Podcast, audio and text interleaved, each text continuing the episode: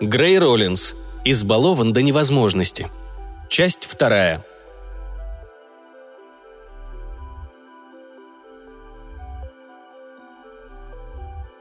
Мы посовещались, не следует ли нам прямо отсюда направиться к бывшей жене Розана, но решили, что сначала зайдем в полицейский участок.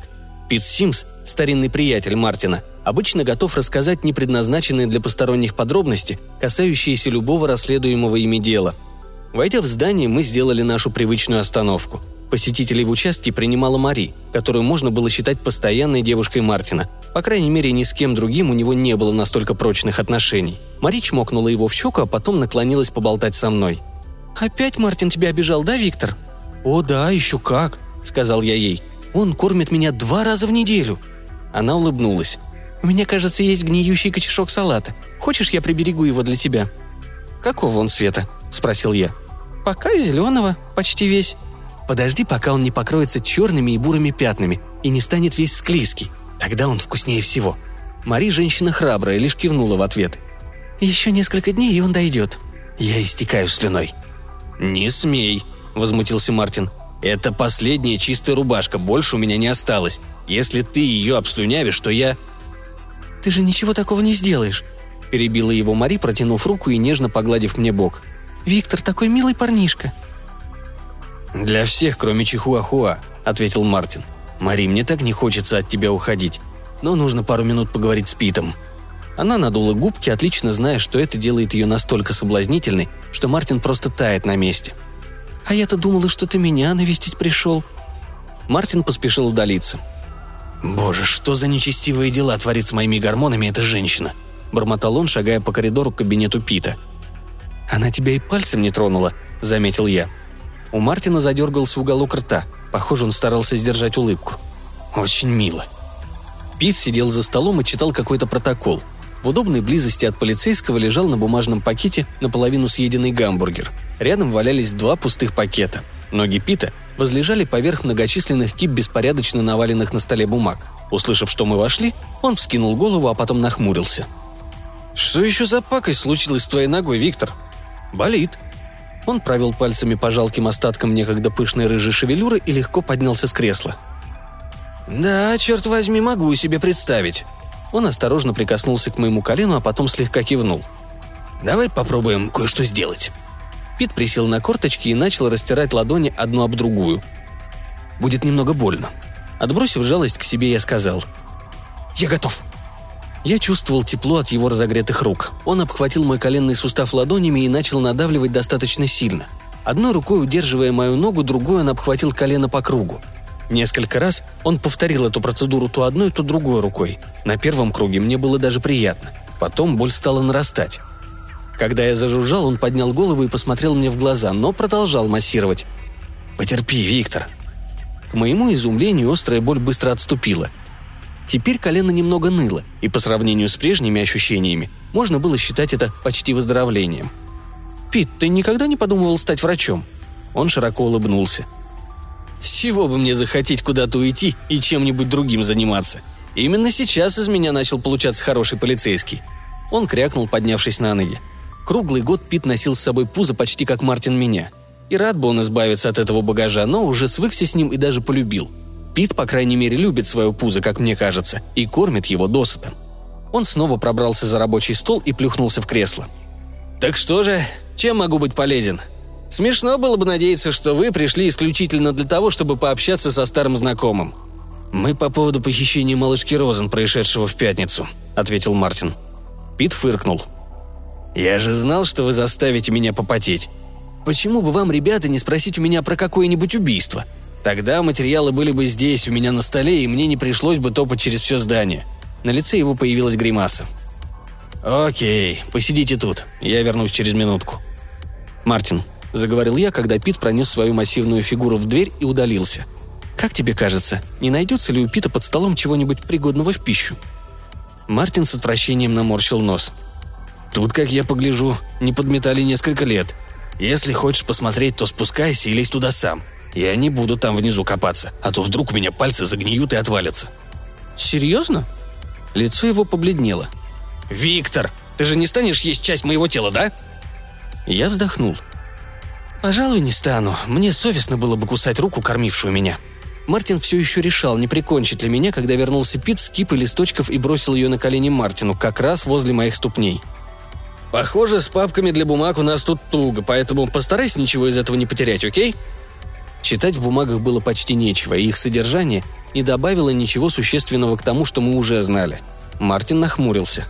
«Странно, что никто ничего не видел. Просто не верится, насколько ненаблюдательны люди в общественных местах. Если ребенок не начал отбиваться, то все решили, что ее просто ведут домой.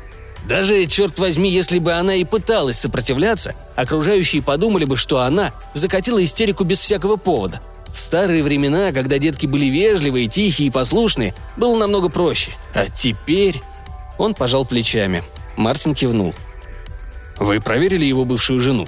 Если за ребенком пришла она, то Элис, как мне кажется, пошла бы с ней спокойно.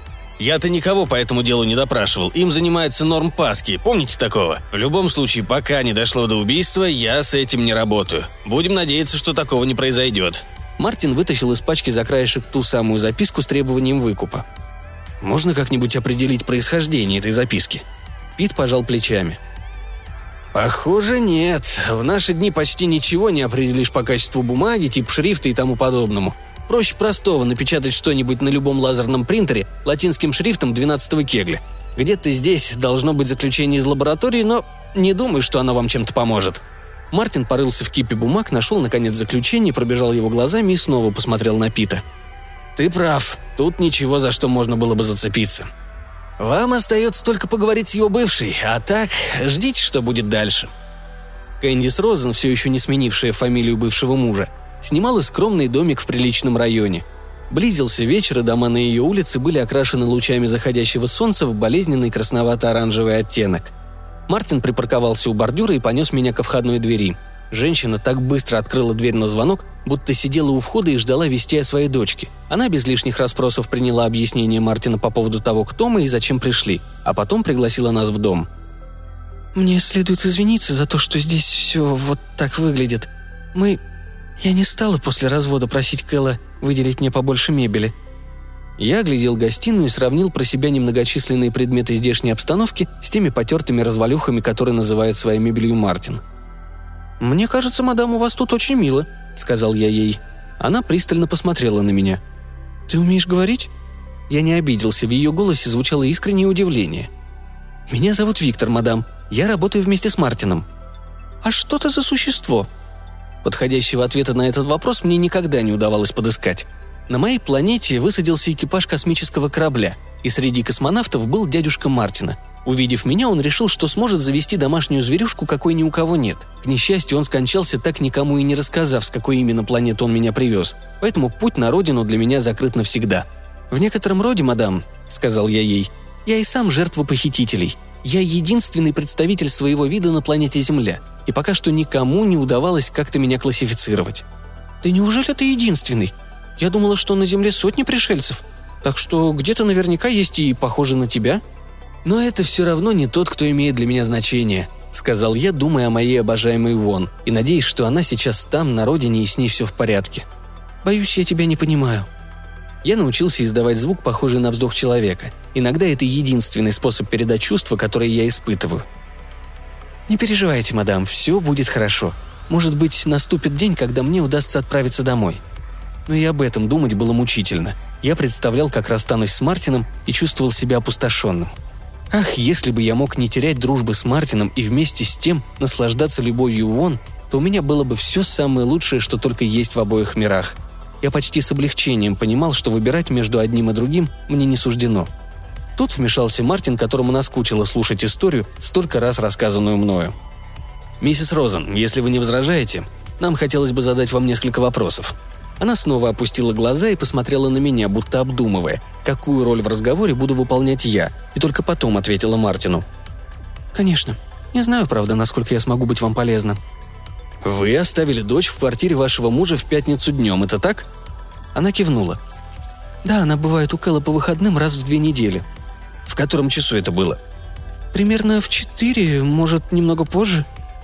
И он повел ее в парк. Она пожала плечами. Не знаю, меня с ними не было, но она очень любит туда ходить.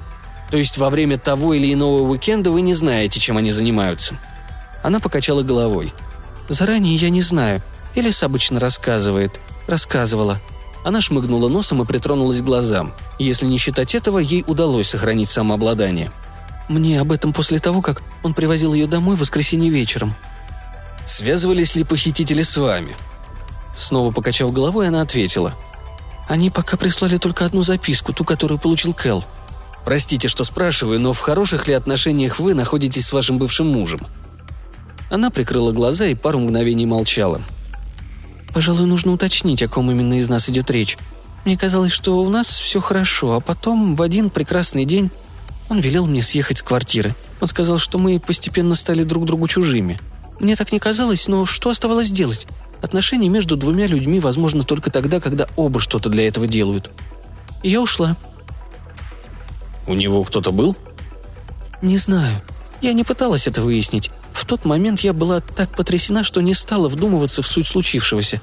А теперь все уже позади. «Вы его все еще любите?» – мягко спросил ее я. Она покачала головой, но как-то слишком быстро. А потом медленно кивнула. «Да», – прошептала она. «И вам бы хотелось, чтобы вы снова жили все вместе, втроем», – договорил я. Она кивнула. Мартин непонимающе поглядывал на меня и молчал. «Мадам», — обратился к ней я. Мы встретились взглядами, но она ничего не сказала. «Полицейские спрашивали вас, не вы ли забрали Элис?» «Похоже, они не исключают возможности, что она у меня. Но это не так. И меня это огорчает. По крайней мере, я знала бы, что с ней все в порядке». Когда говорят такие вещи, люди обычно с сочувствием кивают, но мое тело лишено необходимой для этого гибкости. «Я вас понимаю. Иногда мне так грустно, что я не знаю, все ли в порядке у он». «Он? Тебя с ней связывает что-то особое?» «Навсегда». Мартин уже начал нетерпеливо ерзать. «Мисс Розен, мы, строго говоря, работаем по заявке вашего бывшего мужа, но поскольку цель у вас с ним общая, я хочу оставить вам свою визитную карточку, и у вас будет номер, по которому вы сможете с нами связаться, если случится что-то, о чем, по вашему мнению, нам следует знать». Она сделала резкий и глубокий вдох. «Хорошо». И тут Мартин вспомнил, что у него заняты обе руки. Ими он держал меня. Девочка не находится у Кэндис Розен. «Так где же она, скажи мне, пожиратель отбросов?» – требовательно спросил Мартин. Мы беседовали и спорили, обсуждали и пререкались. В общем, замусолили предмет разговора до невозможности. И, наконец, у Мартина уже не хватило сил далее бодрствовать. Я же не в состоянии думать о чем-то другом, сидел в темноте и продолжал прокручивать в голове ситуацию уже после того, как Мартин отправился спать. Конечно же, он был совершенно прав. Вопрос не в том, где Элис нет, важно узнать, где она находится. Мест, где ее нет, бесконечное количество, так что моя убежденность в том, что девочка не у матери, пусть и полезна с точки зрения юридической, никакой практической ценности не имела. Когда мне не удалось определить возможное местонахождение Элли с помощью логики, я решил погрузиться в транс. Я всегда так делаю, если другими способами найти ответ не удается. Примерно около четырех утра я плавно вернулся в состояние полной осмысленности и осторожно спустился на пол.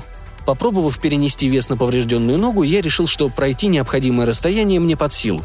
Я пришел в спальню Мартина и встал возле его кровати. «Мартин! Мартин!» Он даже не шелохнулся. «Мартин!» Обратился я к нему чуть погромче. Никакой реакции все равно не последовало. Тогда я, что было силы, заиграл зарю. Мартин набросился на свою подушку и начал молотить ее обоими кулаками. «Мне не выбраться из палатки, мистер Аркин! Сюда залез медведь, и он...» Он сел и выпрямился. «Виктор, чтоб тебе провалиться, что ты вытворяешь, идиот ты чокнутый?» «Пытаюсь тебя разбудить», — спокойно сказал я. «Возьми ключи от машины». «Прямо сейчас?» «Сейчас», он протянул руку и включил на тумбочке возле кровати светильник, который обоих нас на несколько мгновений ослепил. «Который час?» – пробурчал он. «Самое время выдвигаться. Я знаю, где Элис».